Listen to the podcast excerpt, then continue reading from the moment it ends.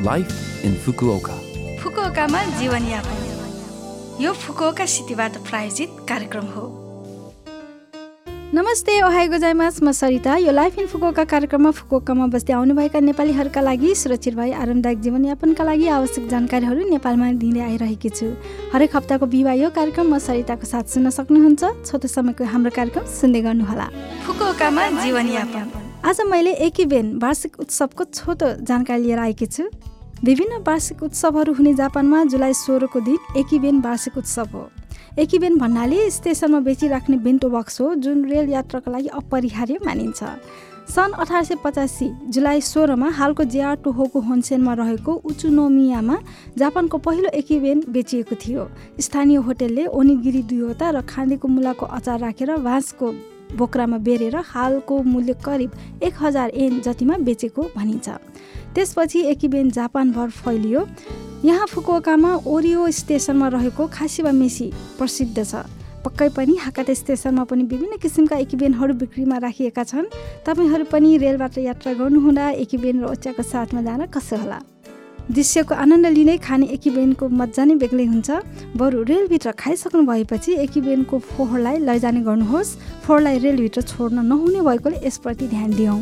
आजलाई एकीबेन वार्षिक उत्सवको जानकारी यति नै। फुकुओकामा जीवनयापन। आज पनि मैले फुकुओका सहरबाट जारी केही सूचनाहरू लिएर आएकी छु र पहिलो सूचना रहेको छ सिस्टर सिटीको वार्षिक उत्सवको बारेमा। फुकुओका सहर हाल आठवटा सहरहरूसँग सिस्टर सिटीको सम्बन्ध रहेको छ। प्रत्येक सहरको आआफ्नो विशेषताहरू एक आपसमा आदान प्रदान गरिँदै आइरहेको छ।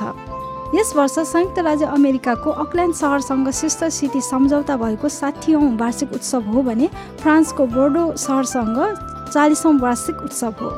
वार्षिक उत्सवको अवसरमा दुवै सहरहरूमा पिआर कार्यक्रमहरू आयोजना गर्ने र परिचित प्रतिनिधिहरू पठाउने गरिन्छ।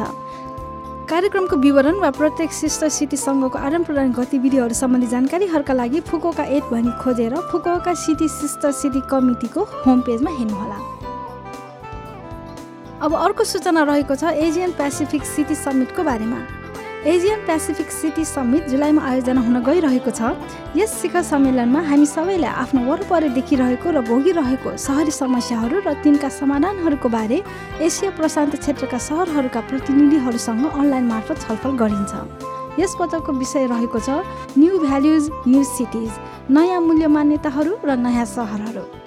कोरोनाका कारण देखा परेका सहरी समस्याहरू एक आपसमा विचार विमर्श गर्दै नयाँ मूल्य मान्यताहरूका साथ नयाँ सहरी विकासको बारेमा छलफल गरिनेछ। सहभागिताको लागि दर्ता गरेर जो कोहीले पनि प्रसारण हेर्न सक्नुहुन्छ।